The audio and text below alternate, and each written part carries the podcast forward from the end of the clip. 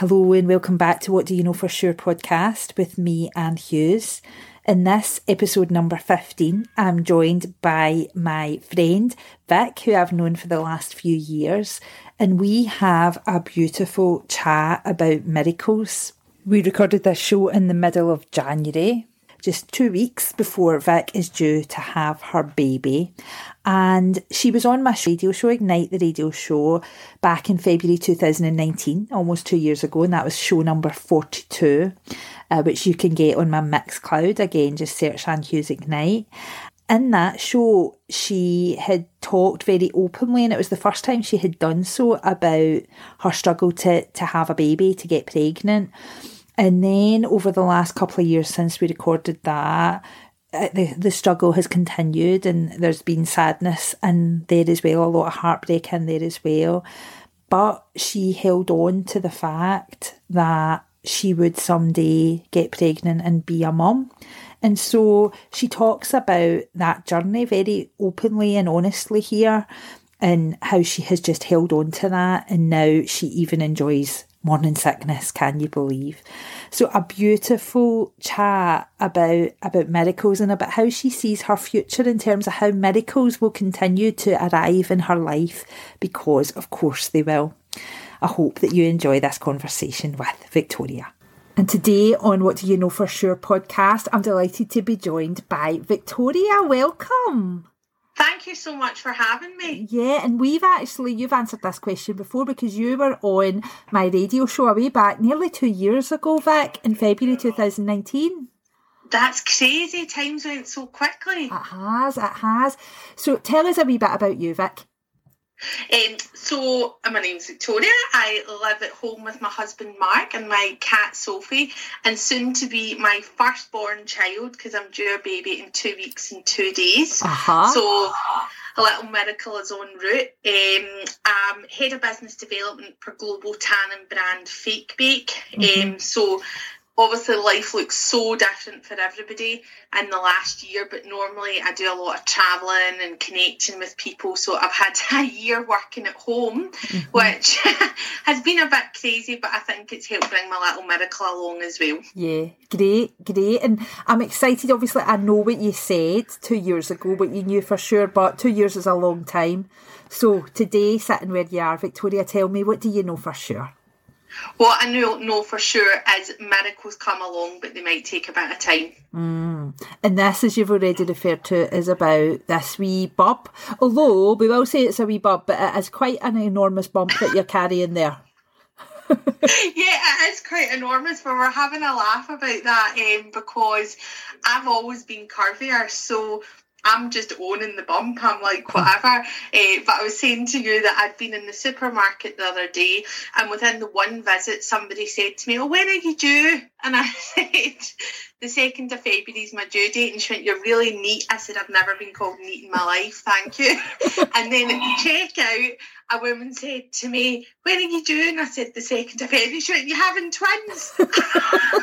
I thought it's so Glasgow. I love it. People just say what they want. I know, I know. It's all about perception, isn't it? So tell us about about this chat about miracles and, and this Well, baby and Basically, um, Mark and I have been together since I've been 18. I'm now 37. And we were 10 years married in August last year. So we've been trying for a family for a long time. Eh, I did get pregnant, but unfortunately miscarried. So we had decided in 2020, it was our last year of trying because for anybody that's been through it, it's quite a pressure. Mm. You know, you you test every month. You you know you pray for this to come along. I've got polycystic ovaries, so the issues with me, it's not with Mark, which he's always like, no bother, but you do feel a bit of pressure. I don't care what MD says you do. Um, so we'd been trying for ages. I had same as you, and you you read into the power of positivity.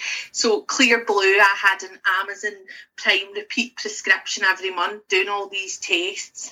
So lockdown came in, and the same as every day, it was a scary time, and I thought, what can I do, kind of to take control of anything right now? And I thought the one thing I can do is maybe address my eating and my health and my exercise because with me being so busy, I don't always address that, if I'm honest.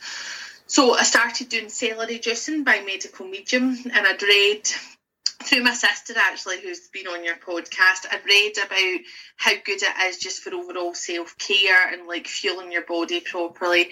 And I didn't do anything radical. I just went for walks and stuff, mm-hmm. and then. As usual, tested every month, and then there was a day I, I, was feeling quite grumpy and I'm not a grumpy person. And I thought, do you know what? I'll go for a shower because I always think water, I don't know, just makes you feel better. So I thought, oh, it's time to taste again. Just And you kind of become a wee bit robotic about it. You try not to. Um, and we weren't doing IVF or anything. The reason being, a lot of people say, oh, Vic, did you do IVF? The NHS wouldn't give me IVF because I carried too much weight. And you're just a stat. So they look at like your age, your weight, and say go and lose weight and then we'll address it. So my plan kind of in lockdown was if I lose weight, by the mm-hmm. time we come out lockdown, I might be eligible for IVF to give it one last go because Mark and I were like, right, we're going to see how this goes. Anyway, I go for a shower, pee on the stick, what everybody does, and I come out the shower and I actually go to put it in the bin, and I'm like, oh my god, I, oh my god, I was like, there's like a really, really, really faint second line, and I'm like, no, it can't be. So poor Mark was in the ensuite in his shower, and I was banging the door. I'm like, open the door, open the door. No big review. I was like, is there a second line on this? And he's like, oh Vic, it's so faint. And so we were trying to read the leaflet, and it said in the leaflet, no matter how faint the line is, mm-hmm. you're pregnant. So it was like a total buzz, but at this point, I was only I don't know, like four weeks, three, four weeks gone. So I phoned the doctor and again, it's her job, but unfortunately, they were like, Jonah, this is excellent news, but you're at high risk of miscarriage. Mm. So hmm. straight away, you're on a high, uh. and then I came plummeting down. And they were like, you're, you're, you're at high risk of miscarriage. It's excellent you've got pregnant, but basically it's just a waiting game. So I said, can I go for a scan? And they said, no, because of COVID, you can't. I was like, okay. I said, when could I go for an early scan? They said not till eight weeks. So we had four weeks. Like we didn't even tell family. Mm. We were because I didn't, I didn't, I wanted to share my joy, but I didn't want to upset anybody. Yeah. If that makes sense, and give oh, totally. that worry. And you know, you and I are into energy, so I equally didn't want to energise it that I was telling people, but saying, look, I'm at high risk of miscarriage. So the four weeks passed. Um, I did tell my family, and then I went for a private scan at Baby Steps. And uh, do you ever have like a moment in time in your life that I don't know if you could just freeze it? Mm. Going there, I felt sick. I was crying. Mark was so quiet. He's the opposite. I talked for both of us. and uh, we went in, and when the scan came up on screen, it's like a moment I'll never forget. Mm. I was still eight weeks at this point. So, yeah, then the journey has progressed, and I'm obviously delighted to say I'm now 37 weeks pregnant, and it is like a pinch me moment every day. Aye. I'm like, right, okay, I am pregnant. This is happening. Mm-hmm. So every milestone that, like, you know, I had extreme sickness, as I was saying to you, and I've been sick five, six times a day, but I was celebrating that because I'm like, this is so good because I know my baby's in there and it's not going anywhere. Aye. Strange. Oh. It is, isn't it? And I mean, see that you, even though you had tough times, and when you did the radio show away two years ago, was one of the first times that a lot of folk that know you had understood yeah. that you were having a struggle with with becoming pregnant. Did you hold on to this whole notion of you believe in miracles? Did you hold on to the fact that it would happen one day? Yes, I, like a hundred percent. I'm a big believer in miracles and everything coming along. But equally, I'm only human. So, see, as time was ticking, I'm like, okay, we're four years married, we're five years, six years, seven years. I'm like, wow, time is ticking and delighted for all my friends. But I was watching everybody around about me getting pregnant, their families growing up, and thinking, God, is our time going to come? And I had, I kept digging deep and thinking it would and I kept holding on to it. And then when I miscarried, I had a bit of a wobble because I thought I've held on to this vision. And interestingly, you know, my brother's a Buddhist monk. He had when I get pregnant last time, went to a river of life in Thailand and like blessed for me for a baby to come.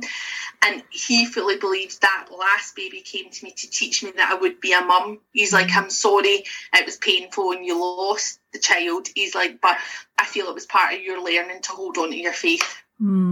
Mm-hmm. And can you, when you reflect back on your life, on your 37 years, 38 years, how many years is it again, Vic? Sorry. 37. 37 years. Can you reflect on other times where that real commitment to believing something miraculous could happen has showed up in your life?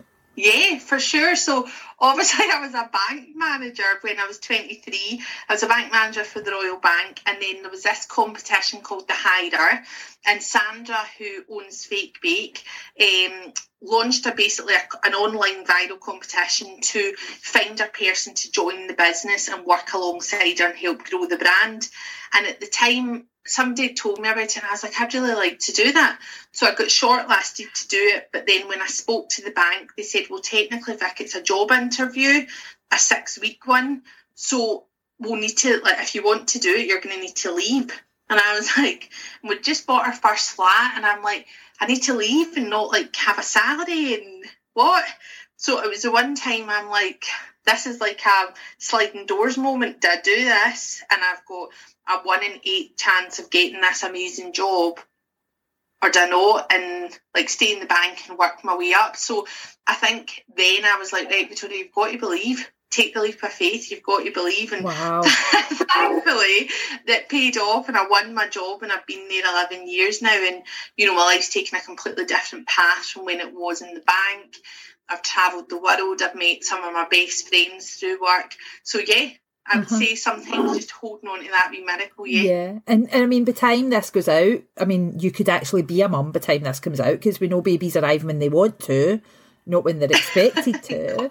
so, when you say that, that's exciting. I know. So, um, do you, when you look forward in life, do you think you'll always hold on to this real feeling of miracles can happen, that things can change? Yes, because mm-hmm. I think why would you why would you not? Like I think you know, times are tough for people, everything's tough, but you watch miracles happen around you for other people. And I think you've got to celebrate when other people get their miracles as well. I think that's really, really important. You've got to be happy for other people. Yeah, yeah. And miracles, do you also, I mean, Wayne Dyer, who I talk about far too often probably, has a, used to say, and there's a quote that if you were to look up, you would find it, that you can either see everything as a miracle or nothing as a miracle, and therefore it can just be that tiny thing that's quite a, a miracle. That it doesn't have to be huge, it doesn't have to be a baby, it could be something really small, couldn't it? Do you see the world like that? Like wee miracles happening all the time? Yeah, most definitely, like hundred percent. I think, I think you've got to see the good in everything in that because what, why would you not? And then when they do come along, you'll celebrate it and energise it more. Yep, yep. Fantastic. Thank you so much, Vic, for joining me on this podcast. It's been really good chatting to you. Thank you, and you're always so uplifting. I love chatting with you, and I know my sister said it, but I do love your Instagram, all your oh. motivational quotes. So yes, keep following you. Thank you, and good luck with the baby, Vic. Oh, thank you. Uh-huh. Thank you for joining me on this episode of What Do You Know for Sure podcast by me, Anne Hughes Ignite. If you would like to connect with me, please do that by searching Anne Hughes Ignite across social media. You'll get me on Facebook, Instagram, Twitter, LinkedIn. You can catch my radio shows, which I sometimes refer to in the show, um, by searching Anne Hughes Ignite on Mixcloud, and you can also catch me on my website, at annehughesignite.co.uk.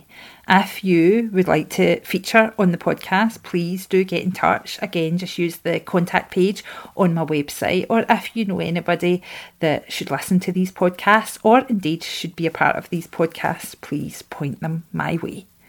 Uh, podcasts will be uploaded every weekend for you to listen to on a Sunday morning. I feel that's the vibe they have got. So I look forward to sharing these conversations with you every weekend and um, to connecting with you on social media if that's where you hang out. Bye.